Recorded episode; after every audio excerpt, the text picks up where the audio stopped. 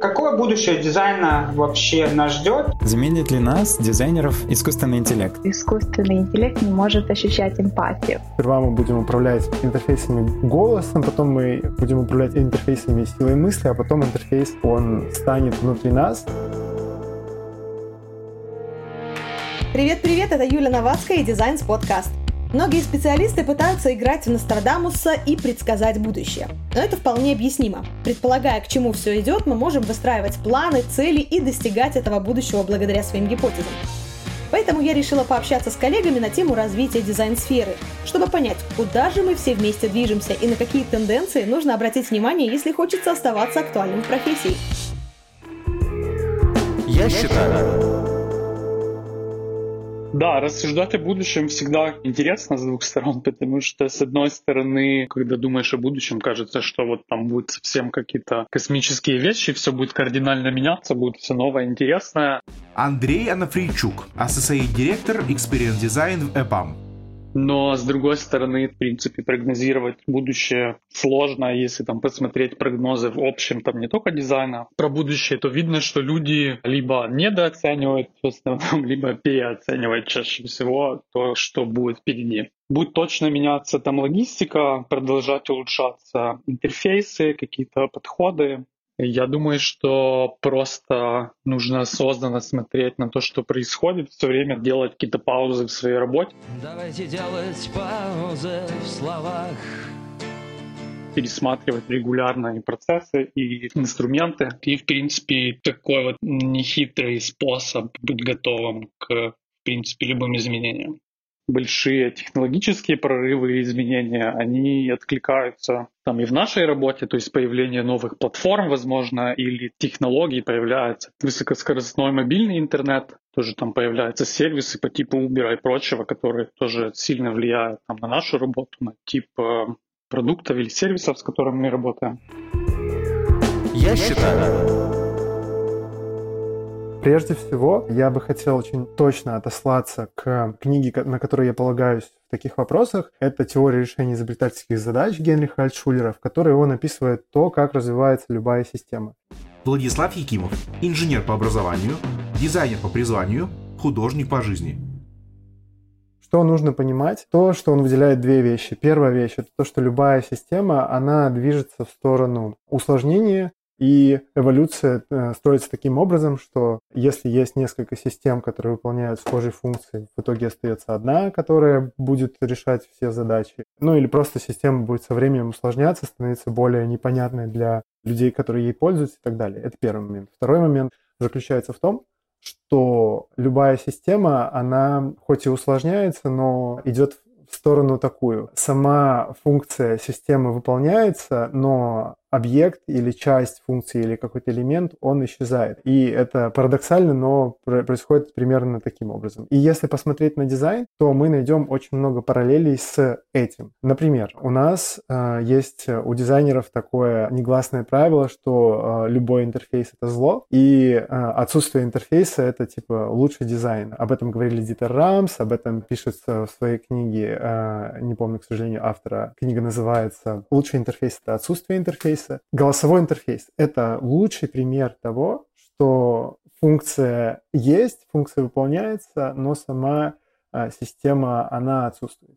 Поэтому, на мой взгляд, из дизайна постепенно будет уходить вся визуальная часть, и ну, сперва мы будем управлять интерфейсами голосом, потом мы будем управлять интерфейсами силой мысли, а потом интерфейс, он станет внутри нас. Если говорить про UX-дизайн и как часть дизайна, я думаю, что произойдет вот это. Я считаю. Я здесь вижу два вектора развития. Первый – это технологии. Ренат Магомедов, Experience Design Manager в ИПАМ. Как мы можем отмотать историю немножко назад до 90-го года, когда появился интернет? Э, дизайнер как профессия, как э, человек, который принимает непосредственное участие в создании какого-то продукта, в его улучшении, всегда шел позади развития технологий. Сперва у нас был десктоп, Дизайнер создавал цифровые решения для десктопа. Потом появился mobile, пришлось переквалифицироваться, изучать гайды, понимать, как работает верстка, чтобы это все адаптировалось под mobile. Потом появились платформенные решения в виде iOS, Android, и для дизайнера открылся новый мир э, определенных ограничений, дополнительных возможностей, которые накладывали на него и на данную профессию платформы. Можно также вспомнить, что с появлением iPhone и App Store была еще такая отдельная профессия дизайнер иконок. И я знаю, даже были целые компании, которые этим занимались. Это было достаточно интересно. Поэтому сейчас, как мы видим, э, сайты как таковые уже потихонечку отходят на второй план. И большинство решений, которыми пользователи раньше пользовались, они плавно перетекают в огромные большие там супер-апы, либо какие-то платформенные крупные решения. Как оно пойдет дальше, об этом, конечно же, никто не знает. Могу сказать точно, что дизайнеру нужно отслеживать развитие данных технологий. То есть сейчас мы видим, как, например, с появлением интерактивных и голосовых помощников у нас появляется такая отдельная профессия, как саунд-дизайнер. Это дизайнер, который помогает э, за счет правильных звуков понимать, что происходит в данный момент времени и быстро, интуитивно коммуницировать с, э, с продуктом. Второй вектор, самый важный, это одно из правил Дитера Рамса, что дизайн должен быть экологичным и не вредить окружающей среде. Это сейчас большой тренд. Он очень сильно сказывается для дизайнеров, которые занимаются созданием предметов, которые используются в быту. Но я считаю, что цифровой дизайнер со временем также будет задумываться о том, насколько его дизайн влияет на общество, на принятие решения, на какие паттерны он использует, которые помогают человеку не только касаемо вот mental health, но и в целом. В будущем дизайнеры будут выбирать компании по принципу, насколько они экологично и социально ответственны перед обществом. Я считаю, если говорить о будущем user experience дизайна, то, наверное, я бы хотела сказать, что я user experience дизайн вижу шире, чем дизайн интерфейсов. Я считаю, что user experience, он как бы есть э, во всех сферах нашей жизни, и все эти сферы, они так или иначе стремятся к э, цифровому пространству, поэтому я думаю, что user experience, он будет охватывать все больше сферы нашей жизни, и все больше сфера IT будет срастаться с теми сферами, которые мы пока привыкли с ней не связывать. Ольга Шинкар, дизайн-директор, lead experience-дизайнер в EPAM. Мы все время окружены гаджетами, э, используем их ежедневно, ежечасно и, как правило, больше, чем один. Все эти гаджеты собирают огромную data о нас и о каждом человеке. Сейчас эта data, она очень сильно используется как в сетевом маркетинге, так и в user experience, но чем дальше, тем больше ее становится, тем более широким и интересным может быть ее применение в нашей профессиональной деятельности. И я очень жду, когда к этому ресурсу можно будет прибегать как фундаменту, наверное, работы. Также с э, Big Data у нас неразрывно связано понятие об искусственном интеллекте, и я уверена, что мы будем активно прибегать э, к искусственному интеллекту для ресерчей и user-тестирования в будущем. Это ну, необратимо к этому всему все движется, и я с нетерпением жду этого опыта, он будет очень интересным, и я уверена, что он сильно изменит э, сферу UX-дизайна в целом.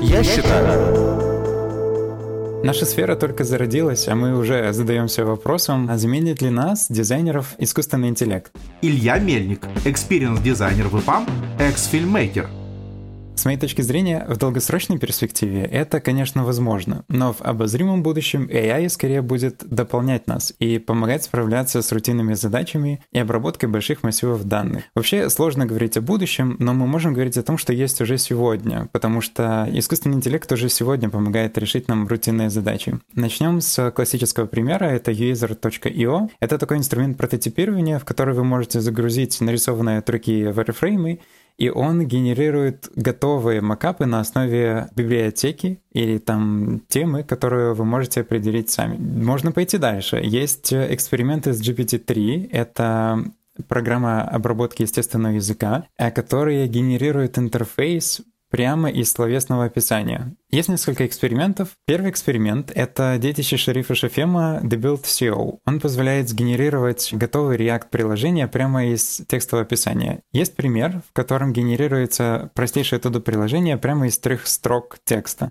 И второй эксперимент. Джордан Синер создал плагин для Figma и назвал его дизайнер. Он генерирует готовый макап на основе ну, текстового описания. Есть демо, в котором за полторы минуты описывается простое фото приложения, алгоритм генерирует готовый макап того, что он описал. Я рекомендую видеть это своими глазами, потому что вот где-то здесь реально может быть наше будущее. Но опять-таки это все скорее эксперименты, чем рабочие инструменты. И мне кажется, что сегодня искусственный интеллект скорее дополняет дизайнера, да, помогает сделать его работу быстрее. Автоматизация перехода требований к wireframe, от wireframe к макапам, от макапов к коду. Вот это основные направления развития AI в области дизайна интерфейсов сегодня. А в будущем, может быть, дизайнер станет постановщиком задачи, или ментором, или редактором того, что сможет сгенерировать искусственный интеллект.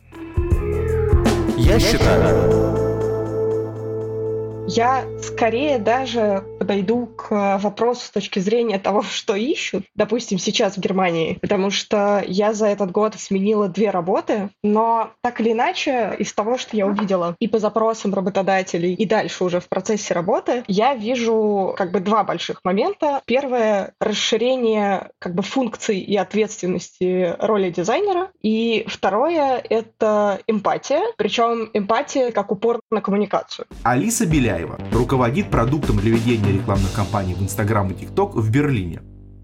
Я довольно часто в Берлине сталкивалась при устройстве на работу с э, дизайн-лидами из США, которые, соответственно, начинают продвигать продуктовые исследования и, соответственно, от дизайнера начинают ждать каких-то инсайтов, каких-то взвешенных решений, какого-то ресерча, который подкрепляет те или иные гипотезы в какой-то момент. При этом параллельно фокус э, на user experience смещается из самого интерфейса вокруг интерфейса. То есть, например, если это какой-нибудь прокат электроскутеров или это доставка еды, то само приложение, как бы это не единственная зона ответственности дизайнера. Дизайнер становится ответственным и за все, что окружает это приложение. Соответственно, вторая часть — это эмпатия. И этого я вижу много, и как раз этого от меня очень хотели на всех моих работах здесь. Это то, что дизайнер, причем для меня это было совершенно неожиданностью, становится главным коммуникатором в межкультурной команде. Причем это и обучение остальной команды user first подходу, и, во-вторых, это работа со стейкхолдерами из разных стран, потому что бизнес все менее локальный, все более глобальный, и когда ты делаешь research, тебе приходится держать в голове не только то, что скажет твой непосредственно начальник в Германии, но и, например, то, что скажут там другие стейкхолдеры, которые, не знаю, там в США сидят, или в Испании, или еще где-то. Я считаю. В целом такое ощущение про профессию, что куда-то уходит э, вот это вот определение продуктовый, веб и так далее. Эти понятия, они довольно раз, размытые сейчас, то есть непонятно, когда тебя нанимают веб, дизайнером, может быть, ты тоже исследовать будешь. Или когда тебя нанимают продуктовым дизайнером, может быть, люди предполагают, что ты будешь делать лендинги, и это все размыто, и кажется, все идет к тому, что просто будут нанимать дизайнера, который ну, должен делать хороший дизайн. Мы, как мне кажется, идем к этому.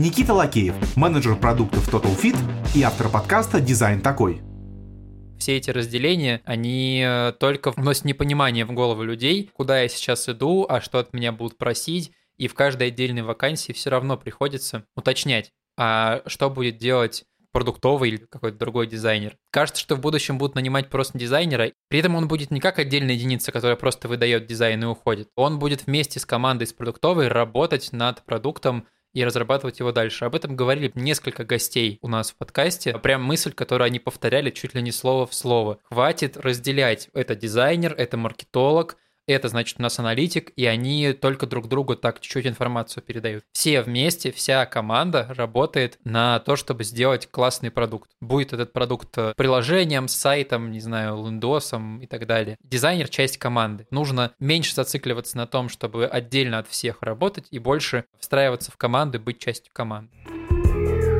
Я считаю, Прежде всего, я начну из одного кейса, который у меня был, когда я преподавала в школе дизайна, и ко мне подходили студенты и спрашивали меня, насколько я верю в то, что искусственный интеллект со временем заменит дизайнера. И мое мнение такое, что не заменит. Я верю в то, что наша профессия сохранит свою актуальность. Юлия Матвейко, Associate Experience Design Manager и тимлид финансового проекта. Что я вижу сейчас? Какая есть тенденция? То, что дизайнеры, которые умеют продавать свои решения и аргументировать их, есть более успешными. Очень ценится то, что дизайнер не просто сидит и рисует красивые иконки, красивые визуалы, да, или там да, даже делает хорошие ресерчи. Со всем этим а, очень важно также иметь возможность продавать свое решение. Почему я хочу провести то или иное исследование. Почему я считаю, что такое дизайн-решение будет рабочим, почему оно будет успешным. Также очень ценится умение подкреплять свои решения финансовыми показателями. Что это значит? То, что дизайнер должен уметь рассчитать, как будет влиять то или иное дизайн-решение на продукт в целом. Что также важно? Важна эмпатия, умение определить и сформулировать проблему, а также переговоры и убеждения. Все-таки искусственному интеллекту будет сложно заменить дизайнеров, потому что я считаю, что искусственный интеллект не может ощущать эмпатию. Я считаю, по сути, наша дисциплина начинает взаимодействовать все в более и более сложной среде. И сегодня быть хорошим дизайнером можно в двух направлениях. Либо ты начинаешь углубляться в бизнес-часть и начинаешь приносить ценность уже не только на уровне пользовательского опыта, а именно понимание бизнеса и как пользовательский опыт может помочь развитию бизнеса. Либо ты начинаешь развиваться как узкий специалист и углубляться в методы и подходы к тому, чтобы оттачивать свои навыки именно в какой-то маленькой воронке работы с дизайном. Станислав Борисевич, директор User Experience WebAm.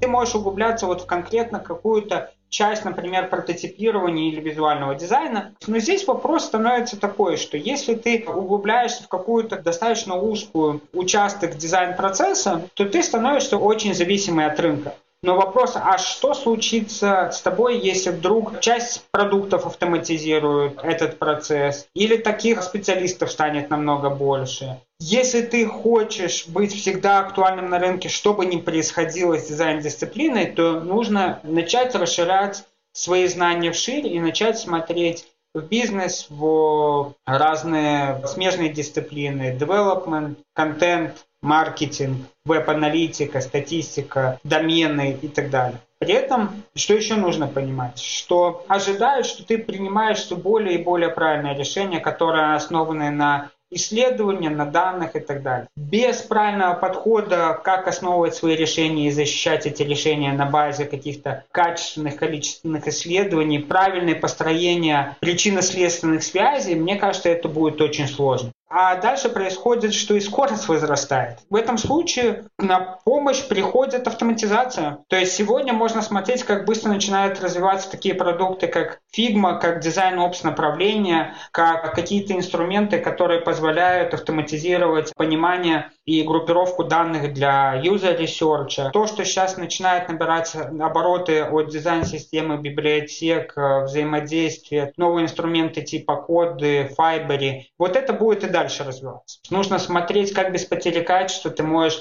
ускорить свою работу в разы, а это сегодня можно сделать. Это очень-очень-очень полезно. Вау, когда я выбирала сферу дизайна для своей профессиональной реализации, я до конца не могла представить, какой разной и масштабной она может быть. Теперь, пообщавшись с коллегами, хочется просто занырнуть с головой в те новые тенденции, о которых они говорили, и учиться, учиться, учиться. Надеюсь, мы и вас вдохновили. Ведь однозначный вывод этого выпуска – дизайн никогда не стоит на месте. И сфера растет, развивается, расширяется в разные стороны с неимоверной скоростью. Поэтому желаю всем удачи и никогда не останавливаться на этом пути.